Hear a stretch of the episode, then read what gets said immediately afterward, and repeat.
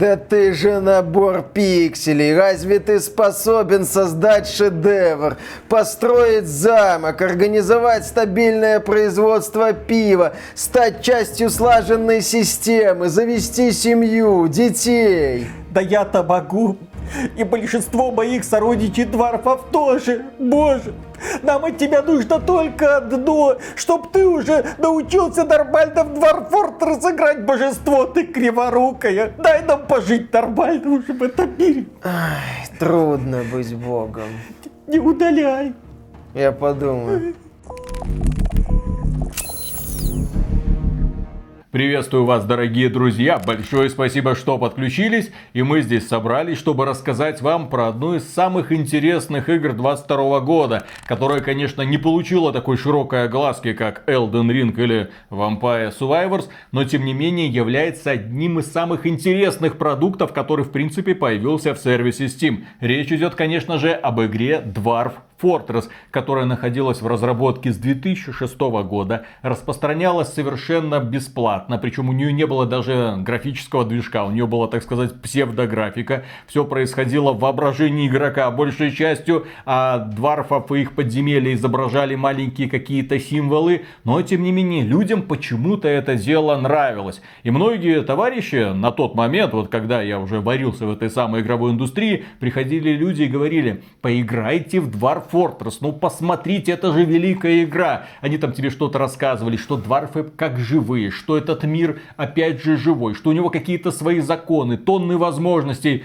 Ты смотрел на эту графику и думал, не, ребят, я это даже запускать не хочу. Больные люди только на это будут обращать внимание. Вот у меня есть Doom 3, а у вас этот Dwarf Fortress. Вон там профессионалы собрались, а здесь какие-то два брата уже, которые год колупают эту идею. Вокруг них какие-то фанаты. И они снова и снова к ней возвращаются, что-то там дорабатывают, игра обрастает какими-то новыми возможностями. Да я не буду на это обращать внимание, тем более вот, профессионалы в игровой индустрии каждый год пытаются меня удивлять новыми и новыми и новыми идеями.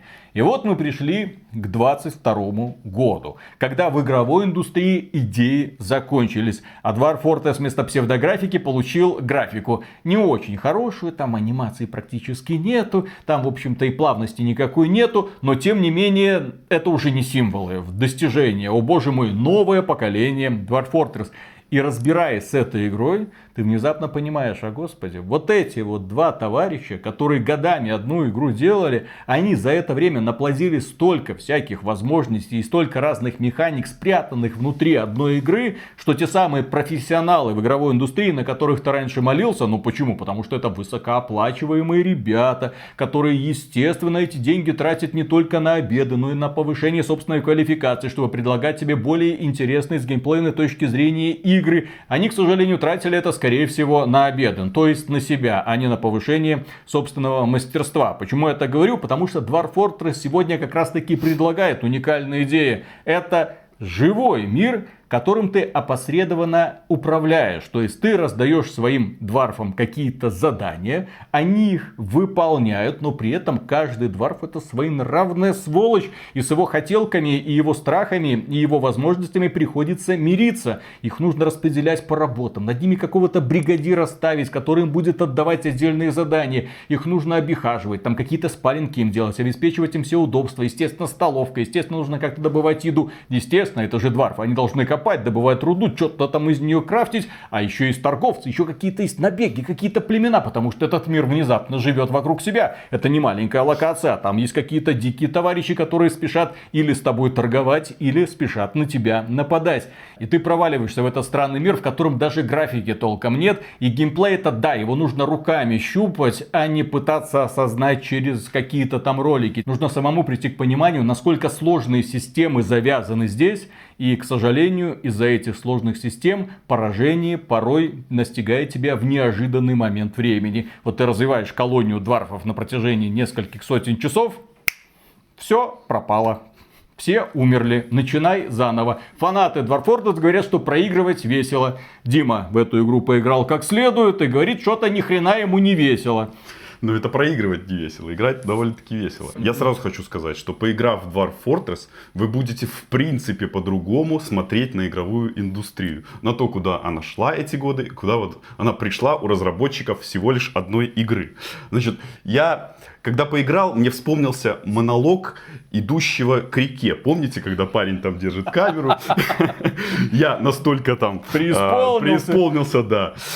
Уже А. прожил столько-то жизней в 100 тысячах миллионов, триллионах миров. планет, да. Вот.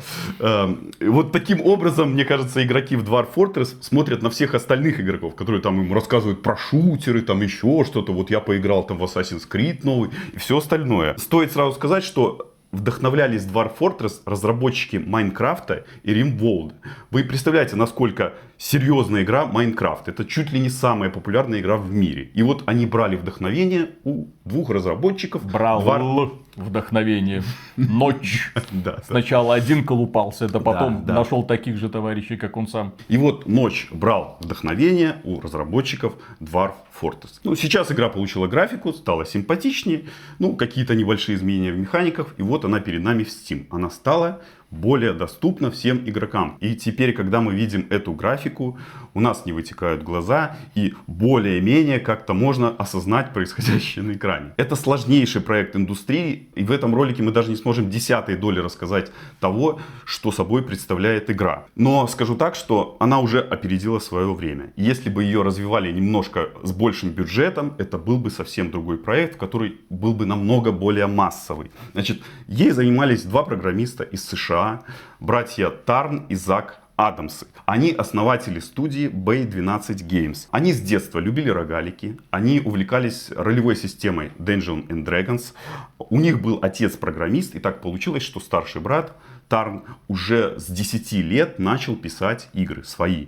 Первая игра вот его была Dragon Slay. В 2002 году они уже занимались трехмерным проектом, который назывался Slaves to Armak э, God of Blood.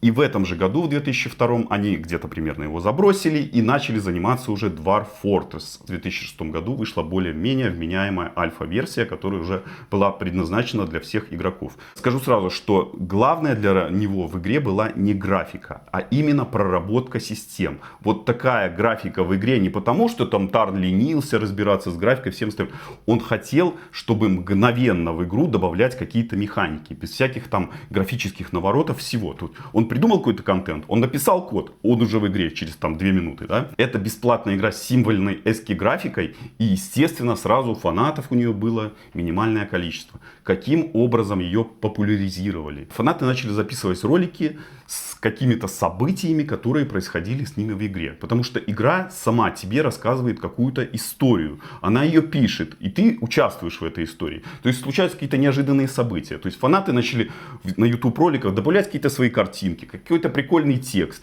И вот с такими роликами с удовольствием многие знакомились. Даже те, кто ну, просто не хотел разбираться в этой игре. Они потихонечку там втягивались. Кто-то подсаживался на ролики, кто-то подсаживался на саму игру. И потихоньку игра набирала популярность. Ну, из-за такой графики она, естественно, не могла быть сильно популярной. Коммерческая версия вообще не должна была выходить. И то, что она появилась, это скорее стечение обстоятельств. Дело в том, что младший брат э, Зак, он заболел раком. И им понадобились деньги. И эта версия была выпущена для того, чтобы заработать деньги. До этого деньги донатились на разработку игр там, от 10 до 15 тысяч долларов в месяц. Им переводили на Patreon, может где-то еще какие-то там деньги небольшие. Ну, это относительно для Америки такие, ну, не сказать, что какие-то огромные деньги. Что такое Dwarf Fortress? Это симулятор колонии с непрямым управлением и рогалик с моделированием фэнтезийного мира. Причем моделируется не часть мира, а весь мир. То есть каждый игрок получает целый мир. И вдоль, игрок. и вширь. Несмотря на то, что игра как бы плоская, графика плоская, здесь каждый слой продуман. То есть как вверх, так и вниз. В начале игры мы выставляем настройки, то есть выбираем какое-то время, которое происходили события в этом мире, потом выбираем размер мира, и формируется ландшафт, формируется климат, нация, история, культура, легенды этого мира. То есть огромная уникальная вселенная. Генерируется. Оно Да. не прописано заранее. Оно вот создается буквально в момент нажатия на кнопочку, и ты начинаешь этот мир потом исследовать. Прокапывать. Да, проработаны, причем мельчайшие подробности этого мира, вплоть от действий там одного дварфа до целого мира. Графика, да, пиксельная, она простая, передвижение происходит по блокам. То есть, вот Виталий говорит, ой, такая ужасная стала графика. Но я смотрел одного парня, который впервые увидел, вот он до этого играл в эски графике, он увидел графику в Steam. И он сказал, насколько она красивая. Он просто, вот, понимаешь, после вот этой вот этой графики она получилась ему потрясающая. Да, люди, которые искушенные там PlayStation, там всем остальным, ПК, трассировкой лучей, они, естественно, скажут, что графика некрасивая. Но тут зависит от подхода, с какой стороны посмотреть. Это, знаешь, когда мы когда-то играли в Принца Персию, а потом увидели игры на Sega Mega Drive. Да, мультик. Анимация, червяк, Джим, елки-палки, сколько цветов. И вот здесь тоже фанаты эффект. как, как будто для них вот кто-то открыл портал в новое поколение каких-то технологий. Такие, ни хрена себе, цветов может быть больше четырех. Но они просто знают, что собой представляет игра, поэтому какие возможности в ней есть. Поэтому, вау, я буду в это вот играть. Теперь с такой графикой. Но надо понимать, почему такая графика. Не потому, что там они не хотели рисовать более красивым. Дело в том, что когда вы видите, что персонаж перемещается на один блок, с этим перемещением происходит ход во всем мире. То есть все персонажи мира что-то совершают, какие-то действия. Сколько там персонажей? Может быть огромное множество. И так далее. Там же и животные есть, и люди, и другие существа. Там вообще разработчики говорили, что у них более 500 существ вообще в игре есть видов. Но игра особо не тормозит. Но при создании мира, вот если у тебя какой-то, э, ты задаешь там период, например, 500 лет там и так далее, то игра может и несколько часов создаваться, зависит от вашей конфигурации компьютера. Виталик сказал, что кажется, что она двухмерная, но тем не менее там есть и нижние слои атмосферы, и недра. Мы перемещаемся по слоям колесиком мышки. Взлетаем вверх, уходим вниз, возвращаемся потом на тот слой, где живут наши дварфы. Очень удобно. Кажется поначалу тупо, но оно очень удобно. Ну, давайте два слова о том вообще, кто такие дварфы в этом мире. Вот это не какие-то пиксельные существа. Подразумевают разработчики, что это живые существа, действительно. Это такие крепыши с бородами. Наверное, в Толкиновской вселенной их бы называли гномы. Но здесь они дварфы. Это такие викинги, маленькие викинги, у них рост где-то по лору где-то метра 30, живут они где-то там 160 лет, два раза больше, чем люди примерно. Они алкозависимые, то есть постоянно должны быть под газом. Если они не выпили, значит, ну, настроения у них абсолютно никакого нет. То есть это такой Воду один они из... пить не будут. Нет, воду это если при смерти там и все остальное. Да, вода там в игре нужна иногда, но дварф вообще любят выпивать. Ну, мыться, может быть, вода нужна. Да? Дварф это личность с характером, с чертами, с эмоциями, с взаимоотношениями, с потребностями. Он может быть счастливым, он может находиться в депрессии в игре, у него могут появиться дети, да, он может влюбиться, он может совершить преступление, он может кого-то оклеветать. Это не просто какие-то слова, это действительно с ним происходят такие события в игре. У него проработаны отношения с близкими вплоть до двоюродных братьев там и сестер. Значит, в игре есть проработанная система эмоций. После того, как он выпивает, над головой у расцветает радуга, он становится на какое-то время счастливый. Кстати, у разработчиков по этому поводу был небольшой баг. У него одно время дварфы ходили постоянно счастливыми, потому что выпил и до конца игры он был счастлив. Потом этот баг исправляли. Значит, здесь есть система краткосрочной и долгосрочной памяти у дварфов. Все события, которые произошли с дварфом за год, они уходят в краткосрочную память. В конце года происходит такая обработка, и важнейшие события из краткосрочной памяти уходят в долгосрочную память. Таким образом изменяется личность дварфа. То есть Охренеть. дварф растет как личность или деградирует, в зависимости от того, что с ним произошло. И при этом Дима описывает не одного конкретного дварфа, вокруг которого вертятся все события. Это каждый дварф вот так вот работает. Да. У каждого дварфа есть своя собственная, так сказать, цифровая душа, свои отношения, своя привязанность, своя, опять же, ненависть, свои потребности в сытой и комфортной жизни. Да, каждый дварф хочет, чтобы у него была работа, какая-то специализация. Это не какой-то там набор костей, который ленивый, хочет валяться где-то там на койке и так далее. Он хочет работать, он хочет реализовываться, он хочет приносить какую-то пользу своему поселению. Он может совершать какие-то глупости, какие-то идиотские вещи. Он может совершать великие вещи. Он может создавать шедевры. У него бывает а, навязчивая идея, он должен что-то сделать. Он ходит, не находит себя. Если он что-то не сделает, он может до того доходит, что он может начать громить поселение, нападать на своих сородичей. Теперь немного о режимах игры. Значит, мы играем в основном в режиме вот крепости. Мы разбираем этот режим, потому что он самый популярный. Также есть еще режим легенда, где перед началом режима крепости мы можем э, почитать вообще, что происходило с этим миром, какие там в нем были события, какие-то знаменитые личности, может быть чудовища и все остальное. Также есть режим приключений, он пока в Steam-версии не реализован. Это такая небольшая ролевая игра внутри игры, то есть мы выбираем какого-то персонажа, он начинает путешествовать по миру, что-то с ним случается, он в том числе может зайти в нашу крепость, поменять там что-то, ну то есть разработчики обещали, что ну, в этом, там, следующем месяце они не выйдут. То есть в начале года, скорее всего, их не будет.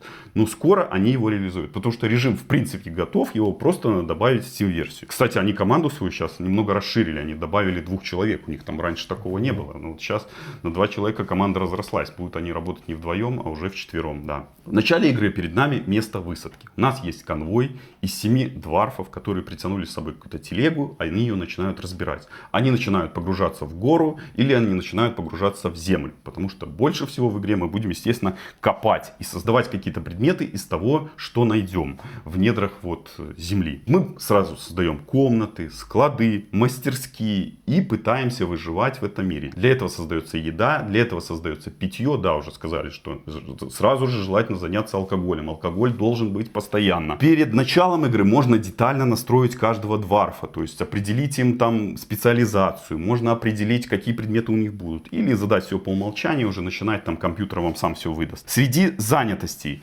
которыми мы будем заниматься в игре, это охота, рыбалка, земледелие, скотоводство, собирательство и десятки других работ. Работ действительно очень много, игра многогранная. Каждый дварф обожает комфорт, красоту, уют. В принципе, люди это тоже любят.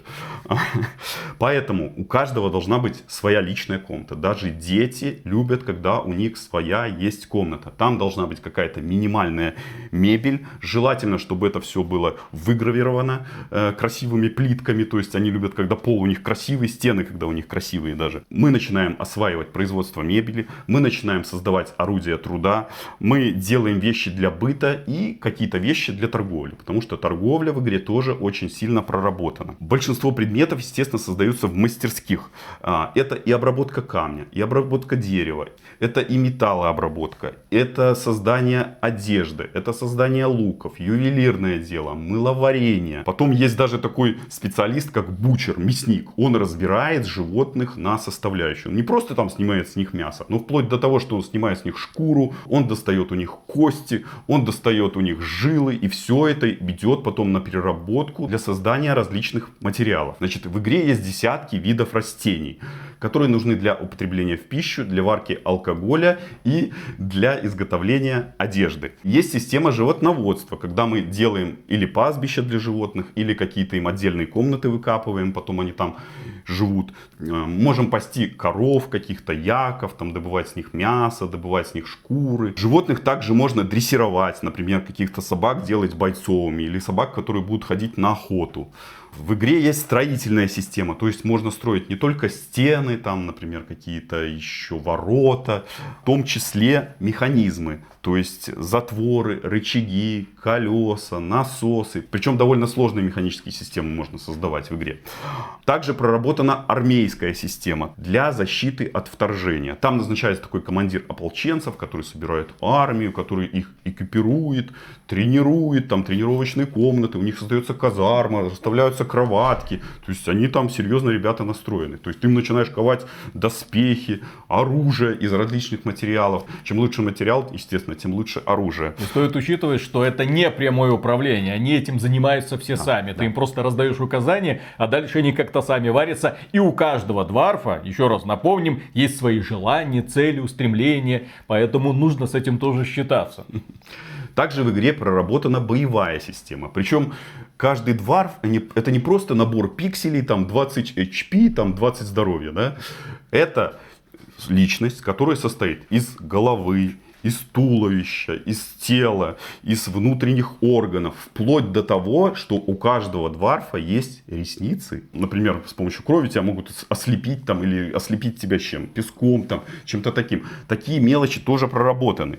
Причем удары, они наносятся в основном случайным образом. То есть тебе могут отрубить палец. Если тебе отрубили палец в игре, твоему дварфу, а, естественно, это все текстом пишется, естественно, это не показывается суперграфикой, но ты можешь это прочитать текстом. Написано, твоему дварфу Графу отрубили палец, пускай даже на ноге, на руке. Значит, отрубили палец на руке, а он до этого занимался тем, что, например, он делал что-то руками, какие-то э, работы с деревом там, или с ювелиркой. Он будет хуже работать в своей профессии. И в игре защищает тебя от ударов любая там одежда, которую ты носишь, любые доспехи. Вплоть до того, что дварфы носят носки, и носки будут защищать от удара, например, по ноге на какой-то там процентик, полпроцентика. Да? Потом есть система госпиталей. Ты назначаешь там главврача, ставишь других врачей, там хирурга, койки, там бинты им делаешь, там различные нитками их зашиваешь там и так далее. В общем, настолько все глубоко. Еще два слова можно сказать о том, что в игре есть гравировка. Дварфы гравируют какие-то поверхности, например, стены. Они могут гравировать стены вплоть до того, что описывают там события, которые происходят в легенде мира. Это можно прочитать. То есть какие-то чудовища, какие-то события. Вот как древние египтяне какие-нибудь, делали какие-то рисунки. Вот здесь примерно то же самое. Причем Дварф может сделать гравировку событий, которые происходили с ним в жизни. Вы в это верите? Что такая игра в принципе существует?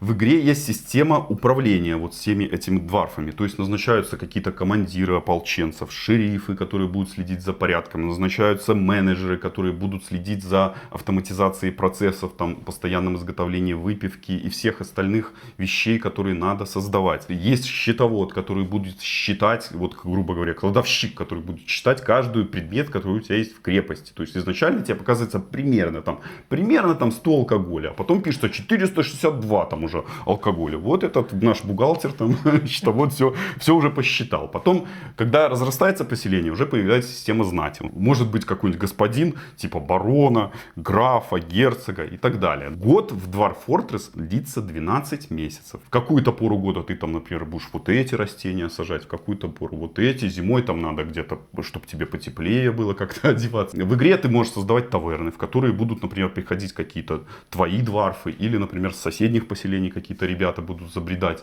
Значит, там можно ставить бардов или барды к тебе сами приходят. Они приходят, играют на своих инструментах. Причем музычка такая задорная, что самому хочется танцевать. Чувствуешь, что ты тоже подвыпивший дварф и у тебя ноги вот в пляс бросаются. Интересно, что каждый музыкальный инструмент в игре тоже можно изготовить. Музыкальных инструментов много. Причем музыкальный инструмент не значит, что там изготовить какую-то средневековую гитару. Гитару эту вот надо создать из грифа, из струн, из деки, ну вот корпуса самого вот этой гитары.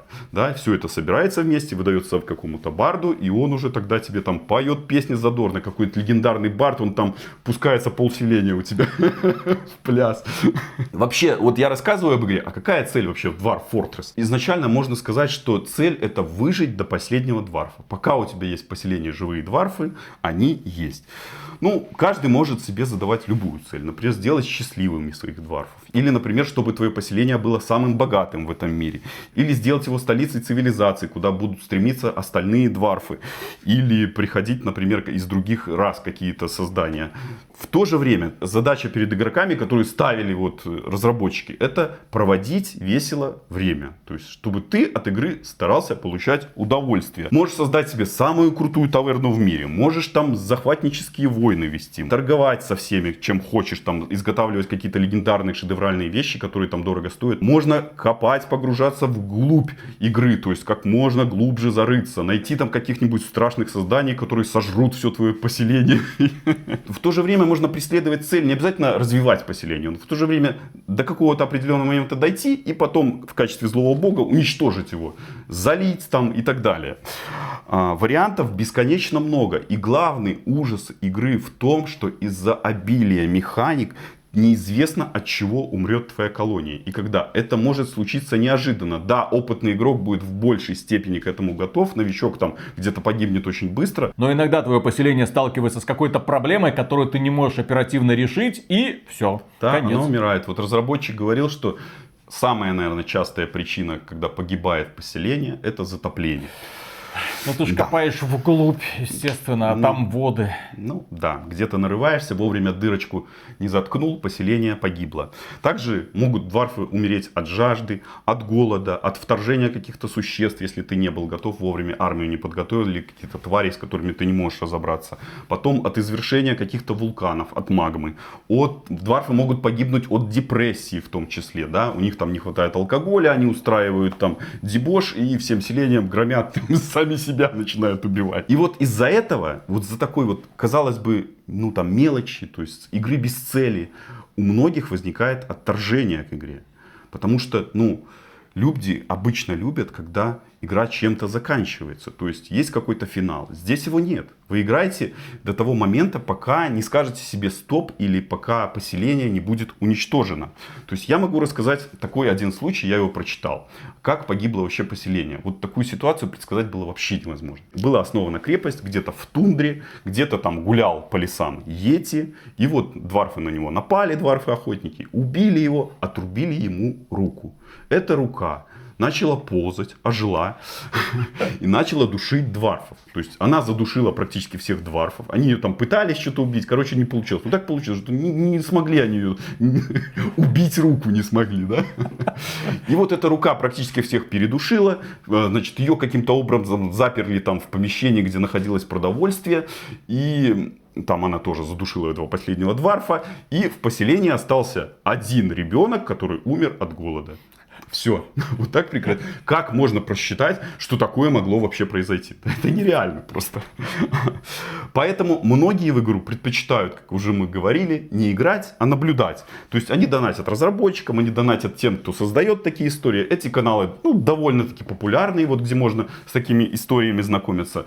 Поэтому вот профессионалов в игре, их практически нет. То есть они есть люди, которые знакомы очень хорошо с механиками. Они что-то там могут оперативно отреагировать и так далее. Но сказать, что человек сможет просчитать все какие-то варианты, которые может случиться, ну, это нереально. А теперь такой сложный вопрос. Наличие языка. В игре только английский язык. Русский язык полноценно, скорее всего, не появится, потому что текст генерируется самой игрой. Говорят, какие-то сейчас выходили патчи, DF-Rus, по-моему, он называется. Ну, это от фанатов.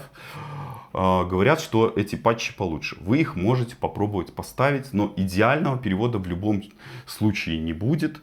Поэтому, скорее всего, как говорят, тебе что, лень выучить английский, да? Вот, скорее всего, это вот такой Easy. вот вариант, да. Dwarf Fortress — это игра, которая максимально приближена к реальности. Насколько это возможно реализовать в игре. Главное, мы уже говорили, это проработка именно внутриигровых систем, а не графики. То есть, это игра про постоянные эксперименты и решение проблем твоего поселения. Здесь невозможное количество сюрпризов. Здесь не, нельзя просчитать ждать всех каких-то вариантов, которые будут в игре. Да, девиз проигрывать это весело. Некоторые не хотят проигрывать и начинают копировать свои сохранения, сейвы и прятать в какие-то папки. Там поиграл, например, там тысячу часов так, сейвик мы этот спрячем. Или еще. Таким образом можно как-то попробовать отсрочить свой проигрыш. Мы исполняем здесь роль властелина над существами, которые очень похожи на людей. Они ведут себя также по-дурацки или также по-умному. Можно исполнить роль злого бога, можно у них уничтожить. Они будут постоянно недовольны. В принципе, как и люди в жизни. Им постоянно чего-то не хватает. Дай ему зарплату на, на, там, на тысячу долларов больше, ему хочется на 2, на 3, на 5 и так далее. В Dwarf Fortress, в Dwarf тоже. Постоянно им что-то делаешь, они вроде бы сначала счастливы, а потом они снова несчастливы. И это продолжается бесконечно. То есть, это игра о поиске смысла существования, если так взять вот с философской точки зрения. Здесь нет цели, так же, как нет цели, вот, например, в вашей жизни. Да? То есть, вы ее выбираете сами, ставите ее перед собой. Маленькая Также... нотка оптимизма в этом обзоре. Выбирайте сами. В чем смысл жизни, а нет его. Ну, кто-то его может придумать, поэтому цель-то в смысле у каждого своя. Пройти Dwarf Fortress. Да, например, пройти Dwarf Пройдете Dwarf Fortress, покажут мультик.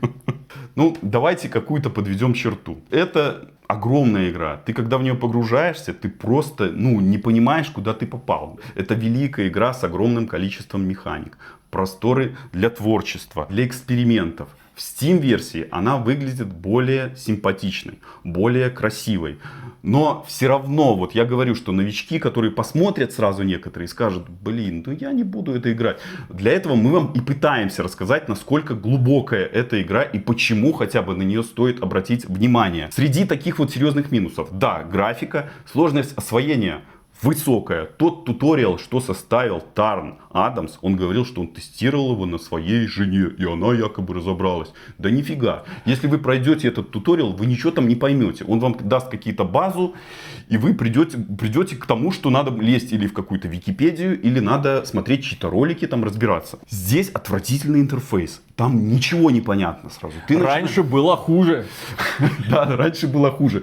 Ну, остались вот горячие кнопки, да, например. Но то, что вы будете там лазить, не понимать, где что, это, это практически гарантированно. Там надо было все как-то перебрать. Может, где-то больше визуализации. Потому что все, что вот я рассказываю, это подается в основном текстом. Вы должны будете это читать. Это такой серьезный уровень английского языка. А если искать ближайшие аналоги, то да, можно обратить внимание на Майнкрафт. Это, конечно, типа детская темка, но на самом деле нет. Это не совсем управление колонией, там ты управляешь одним человечком, но в то же время, опять же, мир создается вокруг тебя, и ты его исследуешь, и он тоже типа живой. И одновременно с этим есть игра, которая очень похожа на Dwarf Fortress, называется Rimworld, которую фанаты Rimworld говорят, вот э, слегка упрощенная, более фановая версия Dwarf Fortress, кстати, переведенная на русский язык. Мол, у нас лучше, у нас веселее, у нас пьяных дварфов нет. У нас освоение какой-то там планетки. Да, Rimworld э, мы тоже рекомендуем попробовать, посмотреть.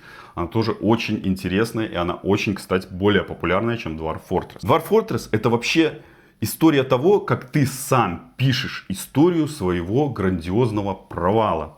Потому что ты проиграешь, ты начинаешь играть, что-то создавать, тысячи часов, поселения, распределять комнаты, вот эти все тонкие настройки, ты начинаешь надевать на Дварфа какую-то одежду, вплоть до того, вот все мельчайшие вещи, и после этого следует какой-то провал, и ты начинаешь сначала.